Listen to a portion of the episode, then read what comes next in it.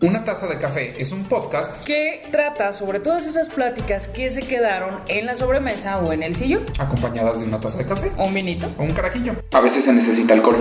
Oigan, bienvenidos a un episodio más, el episodio número 3 de esto que es una taza de café. Hoy no necesitamos alcohol para hacer esto, hoy yo necesité de una extraña combinación y ya la van a conocer. Esto es como una dupla, sería como el Dream Team de los Charlies. El señor Carlos Fadel, que me acompaña aquí. ¿Cómo estás, Carlos? Hoy serás Carlos. Hoy voy a ser Carlos porque le voy a dar el honor a nuestro invitado.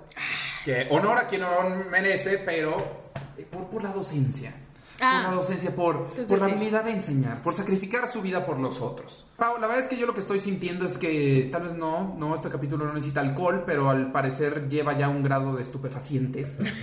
Porque va a haber una cantidad de confusiones de quién es quién. Porque la verdad es que a mí a veces también me gusta opinar en, en el mundo docente, ¿no? Uno se siente el profesor y no porque esté viendo la casa de papel.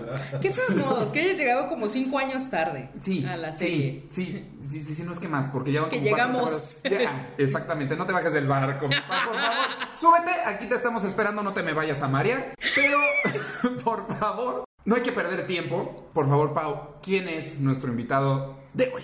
En realidad no es invitado, le vamos a hacer un casting. Bienvenido Carlos Quintero, no es cierto, Charlie Quintero, Charlie Quintero que aparte es locutor, profesor, ¿qué más? El papá adoptivo de Uma, Papá Es- adoptivo, este, nuevo cafetalero. no, cafetalero sí, aprendió a hacer una prensa francesa este, hace poco. Porque un maestro nunca deja de aprender. Exacto. Charlie Quintero, ¿cómo estás? Bienvenido a esto que es una taza de café. Oigan, muchísimas gracias, qué padre invitación, qué bonita presentación. Ya te faltó médico brujo. También. ¿También? También, y hago un pozole buenísimo los domingos. Entonces, por si se los ofrece. No con Uma. No, no, no, no, no. Nada más le quito las uñas. a uno, pa' que- pa' Tiene que humo, sazone. pero eso Tiene no es humo, nada. bueno. No, Sí. para que sazone nomás. Oigan, no, pues muchísimas gracias, de verdad. Muchas gracias por la invitación. Muy contento de, de estar aquí con ustedes. Y pues nada, qué, qué, qué padre tener la oportunidad de, pues, de compartir un poco de lo que de lo que sé, de lo que hago. Espero hacerlo bien. Espero. No, Porque me dices- nosotros. Me dices, que es casting, entonces mira. yo soy- Ah, yo me confundí. Yo dije, ok, si hay algún alumno del buen Charlie aquí, por favor, comenten. Por Comenten favor, cómo es. díganoslo. este, No, y volviendo al toque serio, porque de repente hacemos eso. Y de hecho, si se fijan, se calla el auditorio. Ah, sí, sí, no hasta cambia el mood. Cambia el mood. De- a mí se me hace muy interesante tener a un profesor aquí en estos tiempos de cuarentena, en estos tiempos de COVID, porque les cambió la jugada radicalmente, 180 grados, que pues no debe ser nada fácil ni para el alumno ni para el maestro, ¿no? Charlie, cuéntanos un poquito primero de cómo llegaste a ser un docente, cómo llegaste a ser maestro. Fíjate que fue algo fortuito, totalmente. Fue algo que digo, yo, yo siempre he querido, siempre me llamó muchísimo la atención. Estaba yo en, en esta posición de poder hacerlo y... y Ah, dije, pensé que bueno, había ido de posición de poder y dije, ¡Ay, qué maravilla! Sí, porque soy autoritario, te debo decir. ante todo. Claro que sí. Aquí, aquí ya vimos este, algo que nos quiere decir, señor dictador. No sé. no sé. lo primero que quiero es que se callen para que me dejen hablar. Señor Fidel. El gran dictador, como Chaplin, ¿no? Este, no, fíjate que fue algo eh, de verdad que, que de alguna forma no, no esperaba, pero, pero siempre deseé. Y es que eh, yo anteriormente trabajaba en una, en una agencia de, de marketing digital y Ok. publicidad, que es de hecho mi, mi área de, de expertise en donde más... eh, Te has desarrollado. Exactamente, más me he desenvuelto. ¿Qué estudiaste? Ciencias de la comunicación. Claro. Ciencias de la comunicación con la especialidad de publicidad, precisamente. Ok, entonces comunícanos cómo llegaste a la. Por favor. Todo el gusto del mundo.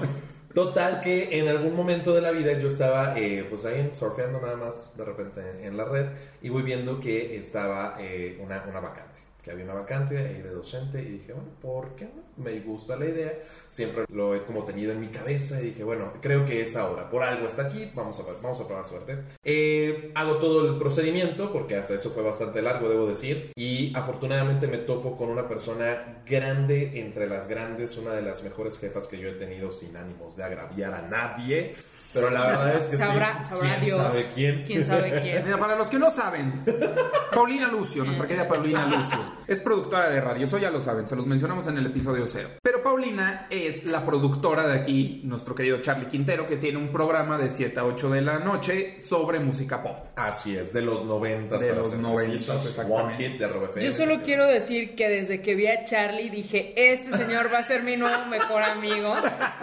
y desde ahí, por eso, por eso está aquí hoy. Es por ¿Te eso. fijas qué padre es cuando, Cuando de te la una crees. vista, de, de una vista dices, híjole, ¿a quién le creo? Estas historias no me concuerdan. Yo sé pensaban que me iba a decir qué bonito cuando la amistad nace sola. No, señores, este no es el caso. No, no, no, mira, A Star is Born. No, sí, algo así, algo así fue. Pero la cosa es que. In the shallow. Ajá, tal cual. Tal cual. La cosa es que eh, se presta pues la, la oportunidad, me hacen una serie de filtros y me topo como, con, una, con una persona extraordinaria, Angie Vargas, quien ojalá espero pueda, pueda escuchar este podcast. Eh, ella se convierte en, en mi jefa, ella es la, la, la que me lleva a cabo la entrevista, ella es quien me, quien me invita ¿no? a foguearme un poco más de todo lo que es el contexto del lugar en donde estaba yo trabajando y demás. ¿Para qué Entonces, grado ibas? O sea, Iba- y, bueno, eh, la, la oferta inicial fue para, para secundaria y afortunadamente de ahí ya escalé a otra serie de, de puestos adicionales que igual todos tienen que ver con la, con la, con la temática de ¿Docencia? docencia. Ok. Así es. Y bueno, es, es ella quien me dice, sabes que sí, me gusta, vamos a ver, vamos a probar. Después del tiempo me entero que incluso eh, fueron varias las personas que estaban un tanto, no, no en oposición, pero sí como dudosos, pues, de que si yo podría entrar y demás. Era, era una experiencia 100% nueva en, en mi haber, ¿no? Eh, profesional.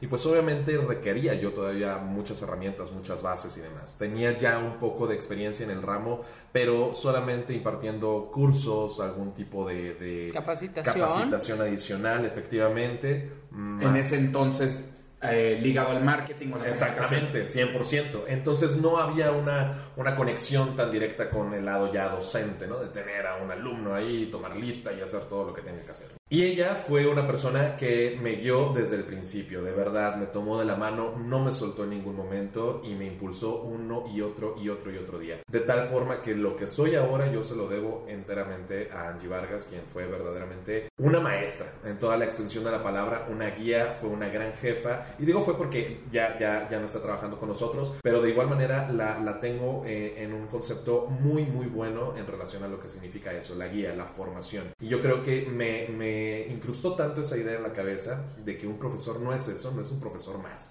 Es un formador, es una persona Claro. que está eh, invitando al estudiante a generarse su criterio, a generarse su idea y obviamente invitarlo a caminar de este empedrado que a veces puede ser tan complicado como es la formación académica de cualquiera. Entonces, ella me, me da la pauta, entro y reitero, hay algunas otras autoridades que están como, híjole, a ver qué onda. Y afortunadamente, modestia aparte, puedo decir que esa, esa, esa idea cambió por completo y, y hoy por hoy, eh, afortunadamente, soy, soy una persona que, que han apreciado bastante ahí en donde estoy trabajando actualmente. Y reitero, modestia aparte, pero puedo, puedo presumir abiertamente de, de, primero, un compadrazgo genial que tengo con todos mis compañeros de trabajo, gente que por supuesto me lleva a carrera, pero por mucho, y otros quizás que estamos en la misma línea, ¿no? Claro. Y al final también, pues el, el- el trato con los, con los alumnos es excelente. Yo ya tengo el gusto de conocer al señor Quintero ya casi un año. Paulina Lucio tiene el gusto de haberte hecho el casting hace 3, 4 años, no Tres recuerdo. años. Tres años. sí, sí, sí. Y fíjate que sí he notado, yo la primera vez dije, qué raro, qué raro, porque cuando nos sentamos, o sea, llegaba a la casa, los invitaba con mucho gusto y decía, a ver, antes de cenar, de Carlos Adelio, aquí, ah, muy bien, Paulina Lucio, aquí, este, aquí. presentes todos, por favor, agarren su pizza. Y yo decía, ¿por qué hace eso? No le sé. gusta dejar a nadie fuera. Yo decía, qué padre, Sí, qué padre la no, pero, pero aparte, ¿sabes qué? Luego llegaba y así, ya se lavaron las manos, no, 20 puntos menos. Exactamente, Híjole, entonces estábamos... exactamente. Falta. Acumulas Exacto. dos y pelas, ya no tienes examen. le decía, oye, Pau, ¿trajiste el pan dulce? Ay, perdón, se me... no hizo la tarea.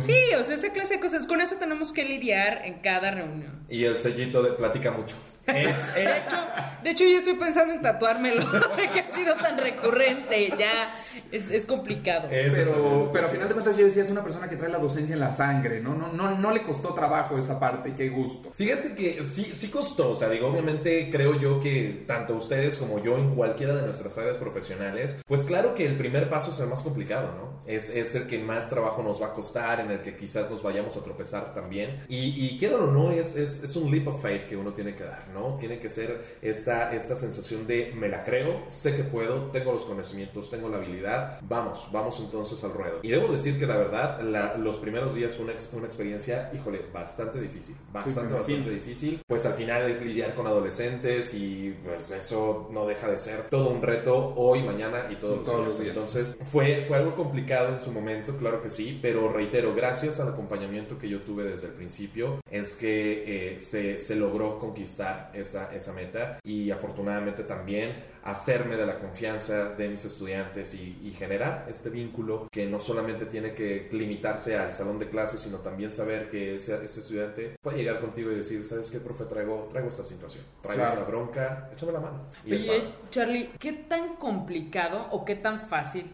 o qué tan maravilloso es este mundo de ser profesor de adolescentes? ¿Qué tan maravilloso? Es excepcional.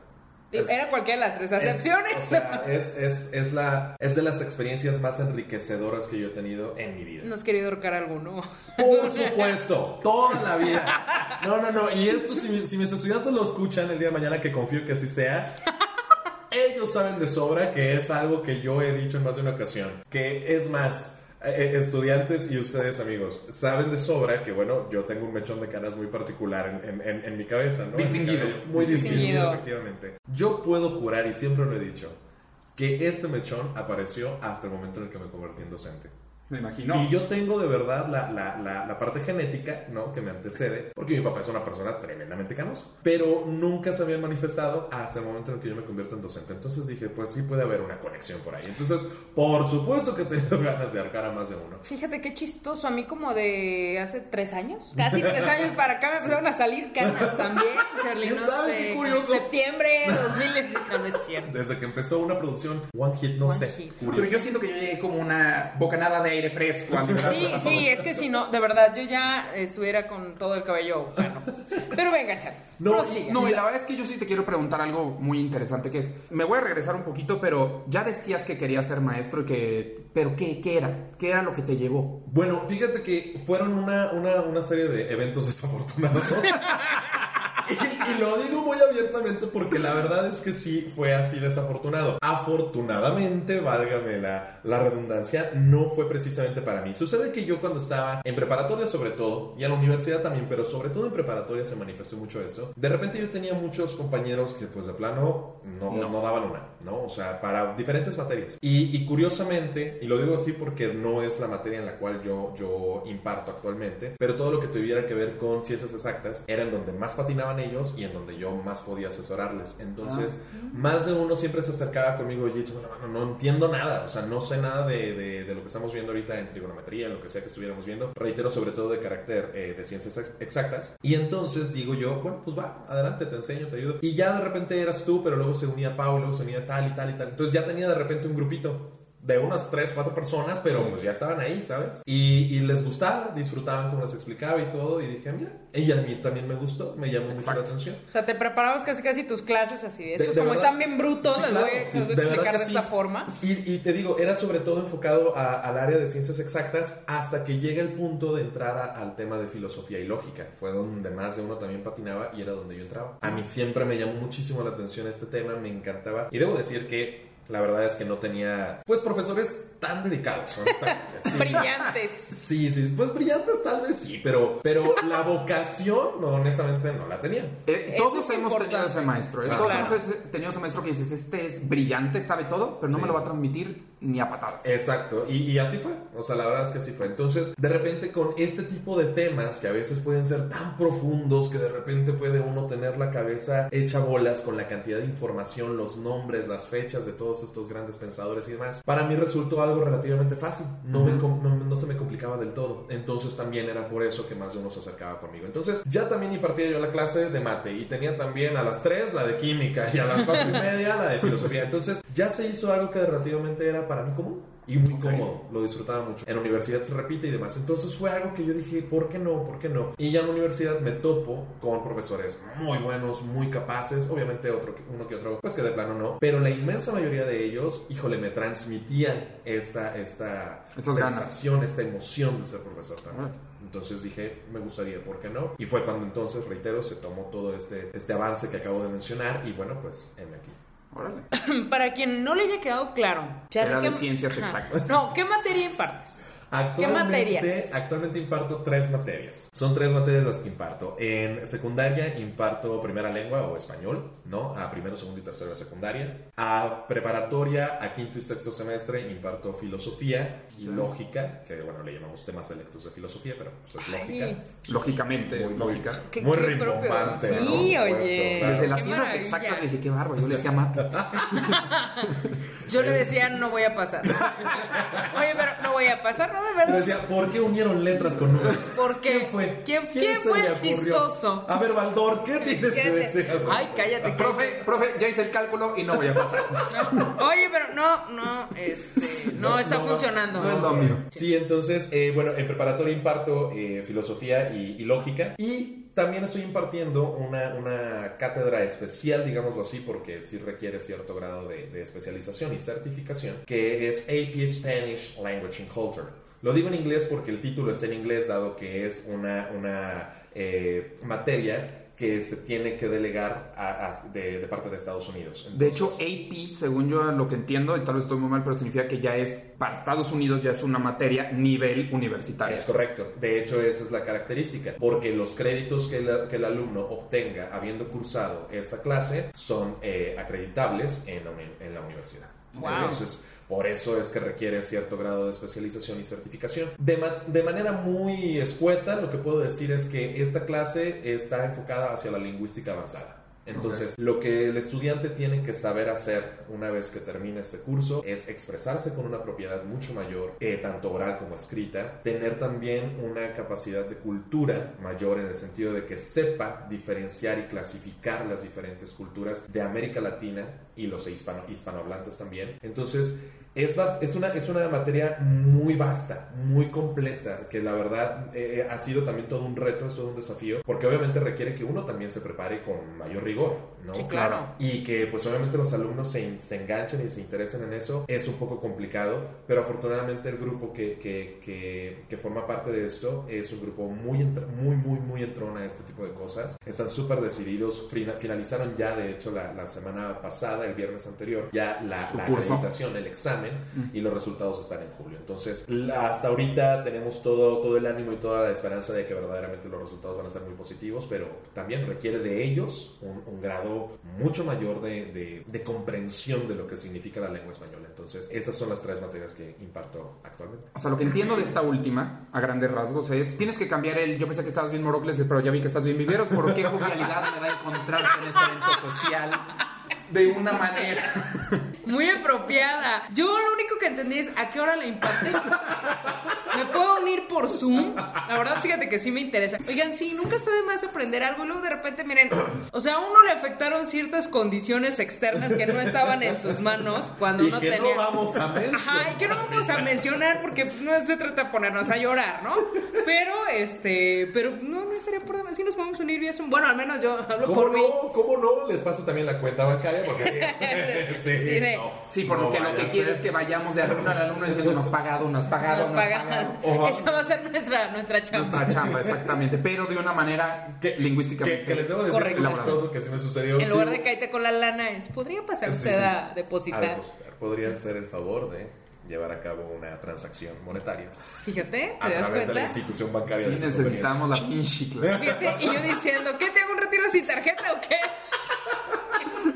¿Te lo puedo hacer por Western Union? Por Oxxo, por ¿Cómo te lo Oxxo? Oxxo. Mira.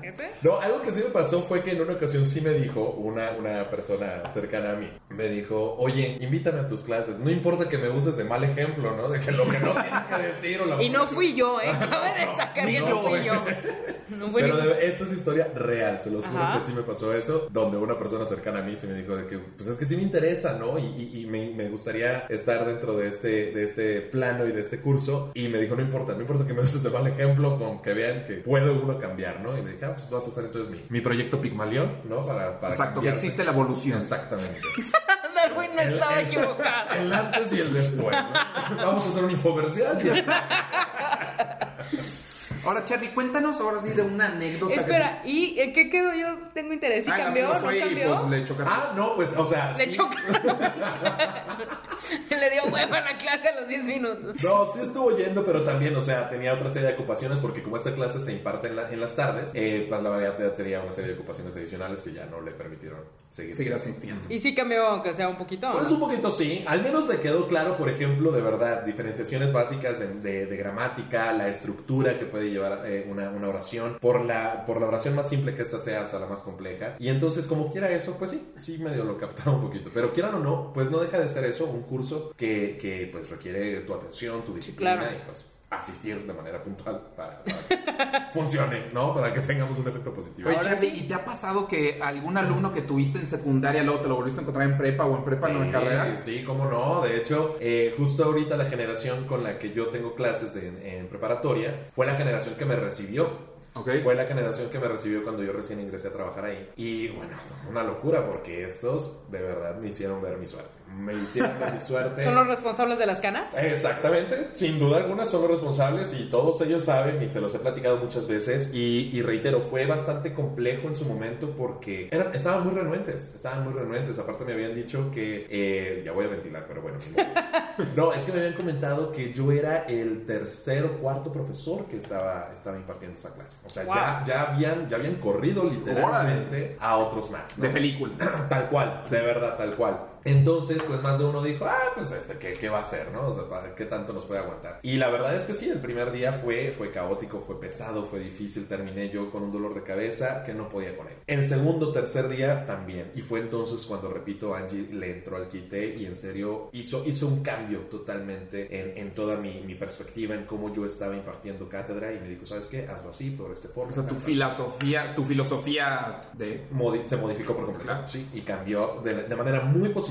Y hoy por hoy, yo puedo presumir que es una generación a la cual voy a despedir con todo el corazón, con todo el gusto del mundo, y la generación a la cual más agradecido le voy a estar siempre. Precisamente por eso, porque fue la generación que me recibe, que me hizo ver mi suerte, pero donde empatamos muy bien. Claro que en el momento en el que yo cambio todo esto, para ellos fue un golpe muy fuerte de igual manera, y mucha renuencia tenían también. Eh, hubo, claro, hubo enfrentamientos, hubo altercados donde estaban totalmente dispuestos a ver de qué manera me, me sacaban de ahí. Hubo arrestos, O sea, hubo homicidios, Te- hubo... te- te- no, yo espero que homicidios no, si no, ahorita No nos va a caer a ver cuántos alumnos llegaron, cuántos salieron.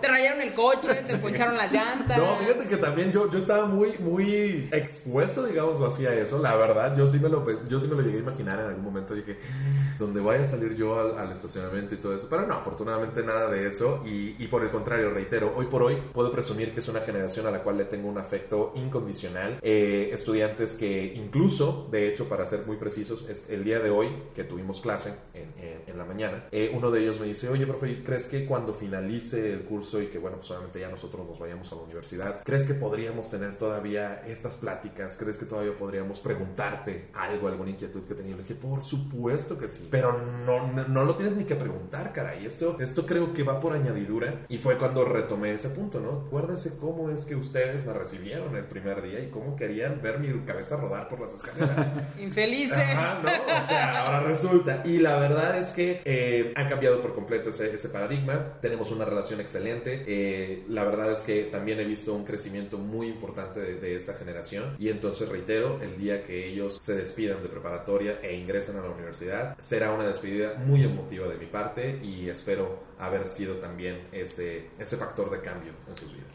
Y espero que sí lleguen todos. Y espero, espero que sí lleguen todos, sin duda alguna. Ay, ay, tengo mis- Y ahora, para los que no, eh, no saben, estamos y estuvimos en tiempos de cuarentena, en tiempos de COVID-19. Lo dije lingüísticamente Sí, sí, correcto, sí, gracias. sí, lo correcto. Gracias, gracias, muy amable. ¿Tú consideras que este ha sido uno de tus retos más grandes como maestro? Uy, claro. Sí. Definitivamente, definitivamente ha sido el más grande hasta ahora y el más importante también. Y, y- y yo creo que también es, es, es valioso que uno intente, porque la verdad no es fácil y, y sería muy, muy absurdo y es más, hasta negligente de mi parte decir, no hombre, hay que ver todo bonito, hay que ver todo lo positivo, hay que ver Vamos a ponernos todos un fondo Sí, del que quiera. Sí, claro, no, no, no, no, no, de verdad sería negligente de mi parte, porque no va por ahí. O sea, cada uno de nosotros estamos lidiando con nuestros respectivos fantasmas y monstruos en nuestras casas, ¿no? Claro. Sí, claro. O sea, también es cierto que incluso eh, eh, en un aula, ¿no? Un salón de clases se convierte también en, en una válvula de escape en Sí, muchas ocasiones. definitivamente.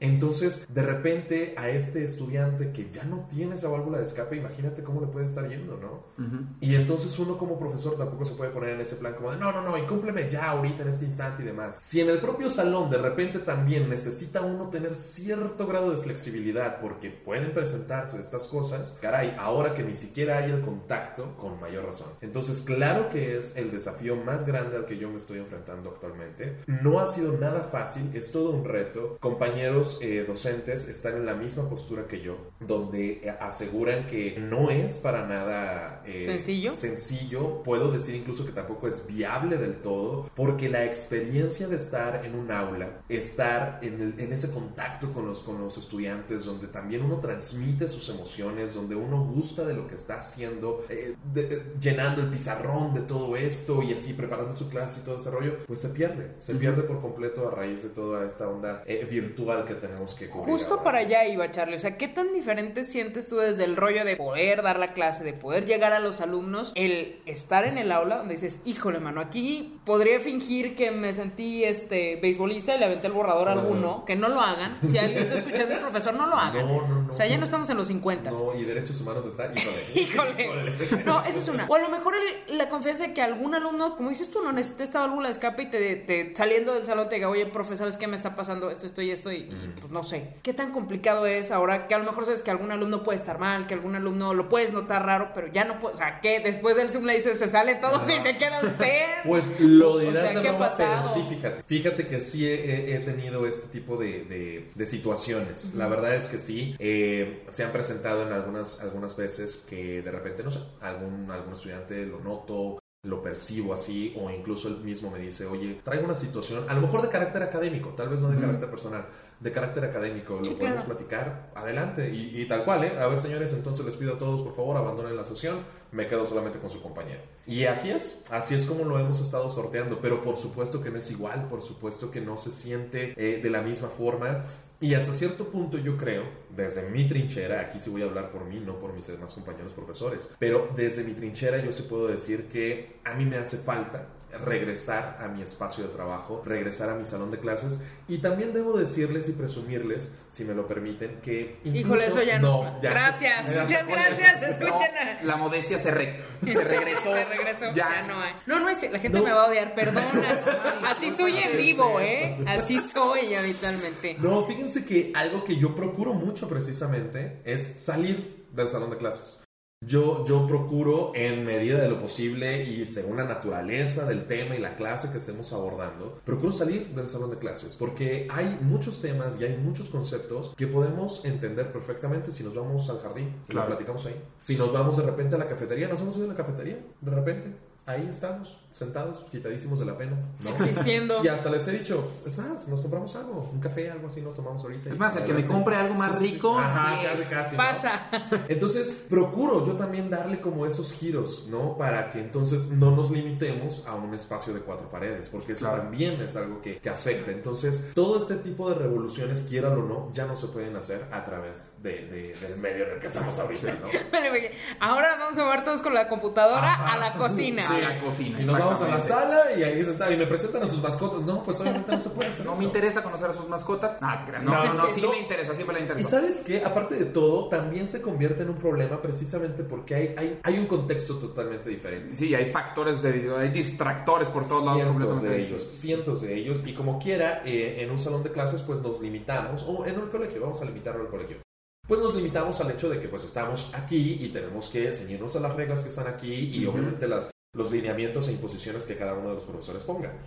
Pero en, en una casa, pues obviamente no falta de repente mamá que está llamándolos, o de repente, no sé, pasa el hermanito chiquito jugando y todo. O sea, hay 100 factores. Sí, claro, sucede, Sí, no, no, me imagino. y, y- y es algo que, que, pues uno también tiene que andar haciendo malabares, saber de qué forma puedes Mute. Ajá. Mute. Entonces es todo un reto, es todo un desafío. No es por nada, pero yo creo que mi equipo docente lo hemos, lo hemos sabido sortear bien. Ha costado muchísimo, muchísimo, muchísimo, pero también habla de la guía que hemos hemos tenido. Claro. Nuestras autoridades han sido muy, muy buenas en ese sentido, nos han dado toda la orientación necesaria para que esto pueda ser lo más llevadero posible y pues estamos ya realmente en vísperas de que esto finalice, de que finalice el curso escolar y honestamente creo que pues lo hemos, lo hemos sorteado positivamente. Bastante Esperemos que así sea, ¿verdad? Y de los tres grados, porque vas secundaria, prepa y universidad, ¿a cuál sientes que le ha costado más trabajo este cambio? Con base en mi experiencia y también en, en las tertulias que he tenido con otros compañeros docentes, creo yo que el principal problema, bueno, es que son, son diferentes elementos, pero el principal problema creo que está en, en, en secundaria, definitivamente. Secundaria. Porque secundaria como quiera todavía requiere, ¿no? Que haya mucho acompañamiento de parte de padres de familia y de parte de profesores. ¿Sí? Eh, señora, oiga, su hijo, fíjese que va por aquí la cosa, necesito que me eche la mano desde allá, por favor, y ta, ta, ta, ¿no? Entonces, tiene que haber un trabajo muy, muy en conjunto. Y, y pues obviamente, re- reitero, el, el contexto en el que nos estamos moviendo ahorita, pues a lo mejor no permite eso. El papá también está trabajando y está histérico ahí sentado también en la sala y no puede trabajar y no puede avanzar. La mamá en la misma situación. Entonces, se pierde, se pierde esa, esa dinámica. Y, y- y reitero, secundaria creo yo que es el que, como, como es el que necesita mayor acompañamiento, Sí. eh, no hay tal acompañamiento ahorita, ¿sabes? Y eso es lo que está mermando mucho su avance. Preparatoria, universidad, pues quieran o no, hay un poco más de autonomía por parte del estudiante. Y de alguna forma también está él muy competente de, de todo lo que tiene que hacer y hasta dónde tiene que hacerlo. Pero los propios estudiantes también han tenido este tipo de, pues, ¿por qué no decirlo? Reclamos en relación a, pues es que no, no estoy disfrutando, no estoy... Obviamente el tema que te van a abordar es, no estoy aprendiendo nada. Y no, la verdad es que no. La verdad es que no puedo decir que no están No es aprendiendo. mi problema. No, no. y deja tú eso. Porque fíjate que es algo que también hay que quitar paradigmas y todo eso, ¿no? Sí. Eh, en relación a, a- a qué aprendes y qué no aprendes y cómo lo haces. Entonces, la verdad es que eh, más allá de que no estoy aprendiendo, pues no estoy en el contexto para fomentar el aprendizaje, que es muy diferente. Y es ahí donde ellos ya como que les cambia, les cambia el chip. Y logran hacer esta conexión de ideas y se dan cuenta que sí, efectivamente. Yo siempre les he dicho, señores, lo que yo les diga en el salón de clases es un copo de nieve de la Claro. punta del iceberg. O sea, imagínense todo el mundo de información y conocimiento que les hace falta. Créanme que voy a hacer todo lo que esté en mis manos, pero un semestre no me va a alcanzar, un año escolar tampoco. Entonces también les toca a ustedes esta vena, ¿no? Investigativa. Entonces, pues quieran o no, con preparatoria y universidad sí sucede, pero reitero, tampoco ha sido precisamente fácil ni agradable para tanto los docentes como los, los estudiantes. ¿Y tú crees que esto, esto que está pasando va, o sea, va a marcar una pauta de lo nuevo que viene o vamos a regresar completamente a lo que teníamos? Pues mira, yo creo y espero que así sea, porque hay muchos paradigmas en materia educativa en este país que tienen que cambiar con carácter de urgente. O sea, yo creo que si, si hay algo rescatable y sin ánimos de aminorar la situación tan delicada en la que estamos, estamos pasando ahorita, pero si hay algo rescatable de todo esto es que tiene que haber un cambio en muchos elementos, tanto en la parte educativa como en la parte laboral también. Y en materia educativa hay que romper cientos de paradigmas que a lo mejor eh, nuestras autoridades, así eh, autoridades ya federales, estatales, así como también tal vez las autoridades propias de las diferentes escuelas, de los diferentes colegios, todos ellos tienen que cambiar. Todos ellos tienen que cambiar y darse cuenta de que verdaderamente la labor docente tiene que ser respetada, tiene que seguir siendo vista como una actividad que primero requiere vocación, requiere entrega, dedicación, tiempo, esfuerzo, lágrimas, sudor, todo ese tipo de cosas. Y uno tiene que entrar al salón de clases poniéndose ¿no? el, el atuendo, el atavío de profesor y tiene que salir del lugar de trabajo quitándoselo. Y ahorita esta situación en la que estamos viviendo no ha sido fácil. Claro. Porque uno llega y, y, pues se duerme con el atavío del profesor y se despierta con él y, y es una carga emocional muy fuerte, muy, muy fuerte. Entonces, entender que esos tipos, e- ese tipo de comportamientos tienen que ser parte de la, del, tra- del transcurrir de un docente, ojalá sea visto como un factor de eh, yo institución tengo que valorar y apreciar más el trabajo de mi, de mi docente, eh, siendo él el que se pone a trabajar en su casa y el que se pone a trabajar también en, en- en el colegio. Diste en, en el punto y Pensé en que buscaba la palabra clavo. Buscaba la palabra No, clavo. no. Es que iba a decir clave. Gracias por evidenciar mi, mi léxico tan corto. Me hace falta leer. Perdón. Charlie, Charlie empieza cursos otra vez Charlie, en Charlie, agosto, cuando empiezas cursos me urge. ¿cómo? Empezamos en agosto, efectivamente. ¿No hay, no hay uno que se llame cómo no evidenciar a tu coconductor. Nada más. Yo creo que al señor Carlos le va a servir. Fíjate que todavía no, pero creo que lo podríamos estar trabajando. ¿Sí? En Te lo verano, agradecería. en verano vamos desarrollando. Sí. Váyanos trabajando y me avisan con tiempo. Oye, no, diste en el clavo. Como bien.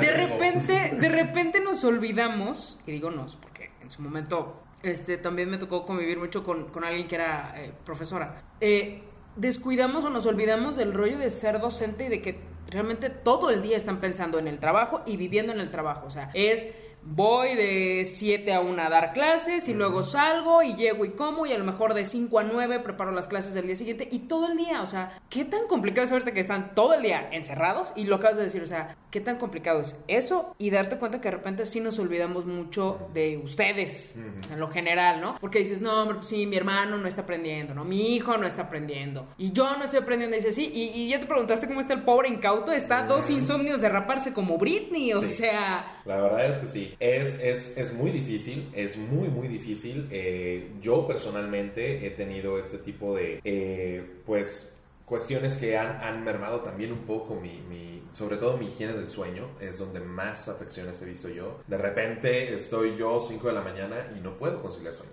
Y en dos horas tengo clase. O sea, eso sí me ha pasado, eso sí me ha sucedido. Y de repente que he tenido, no sé, falla, ¿no? La, la conexión a internet por X o por Y. Hay un punto en el que yo digo, ah, qué alivio, qué bueno, ahorita no tengo clase. No, espérate, no. Eh, oye, hoy es el día que tenían que presentar el proyecto. O sea, no, no, espérate, no, no, no. Y, y me pongo histérico porque ahora tengo que ver de qué manera reinicio, modem, mi conexión y todo este rollo. Y he tenido la necesidad incluso de trasladarme a otro punto para Sí. poder continuar con la clase a ese grado. Entonces, la verdad es que es muy difícil, muy, muy difícil. Y por eso creo yo que de los cambios más importantes que tiene que haber es justamente la imagen de docente que se tiene. ¿Sí? Eso es lo que tanto las autoridades federales, estatales y las propias de cada institución educativa tienen que trabajar. ¿Por qué? Porque la imagen del docente tiene que ser vista como una persona que no deja de trabajar exactamente, que sigue laborando y que también merece todo el respeto y sobre todo el pago digno también. Vamos a poder ingresar ya en este tema de, todo lo que signifique el pago y demás.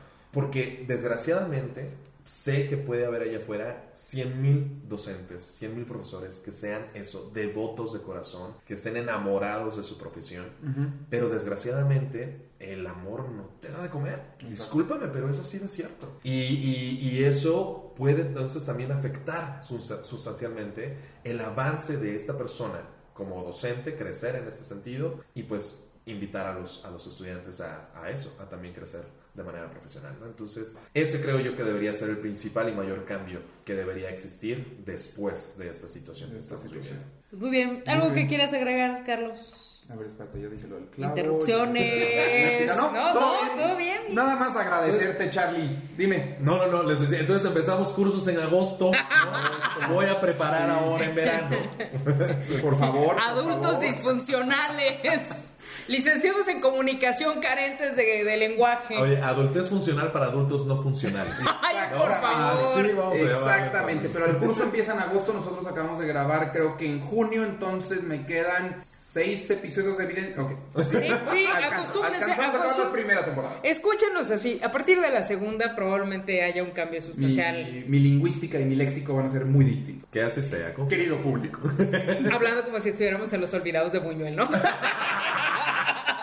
como el Jaibo. No, no se crean, no se crean. No se crean, mi Oigan, gente. gracias, gracias, Carlos. Muchas gracias, Pau, Charlie. Muchísimas gracias. La verdad es que toda mi admiración para los maestros, toda mi admiración para la gente que está, pero que en serio lo siente, como tú lo dices, ¿no? Que en serio quiere ayudar a mejorar, a crecer, a enseñar. Para mí es. Debería ser muy bien remunerado, debería de ser... Es completamente admirable, es como, volvemos a lo mismo, el tiempo que estamos viviendo, como los médicos que normalmente son los que están en la Sí, línea claro. de fuego, Claro. los maestros son los que todos los días están ahí con los que se van a encargar de nosotros. En los que le, con los que le pueden prender fuego. Con los que van a prender fuego, ¿Sí? exactamente. Sí, Tal verdad cual. que sí. No, pues muchas gracias chicos. Les agradezco mucho Gracias, la invitación. Confío que algo de lo que haya compartido esta, esta tarde pues haya sido del agrado de, de todo el auditorio. Y pues una vez más reitero mi, mi felicitación y reconocimiento a este proyecto que ustedes están lanzando y mi agradecimiento una vez más por haberme invitado. Muchas gracias. Lo vamos Ahí a dejar. estamos grabando. Ah, esto no que le vamos a dejar las fotos de Charlie, sus redes sociales, la cuenta de banco para cuando Para- empiecen sí, los, cursos, claro, los cursos, muy muy importante. importante, claro. Y nuestro agradecimiento. Pásenle este episodio, si ustedes son maestros, pásenle este episodio a sus jefes, tal vez a alguno de sus alumnos, hasta si conocen a algún papá que de repente haya perdido un poquito la cabeza, pónganselos también para que escuchen la otra perspectiva de la educación en cuarentena y también un poquito de la educación en México durante la cuarentena. Y en general. Yo lo voy a- general. en general. Pero muchísimas gracias, mi gente. Esto fue una taza de café.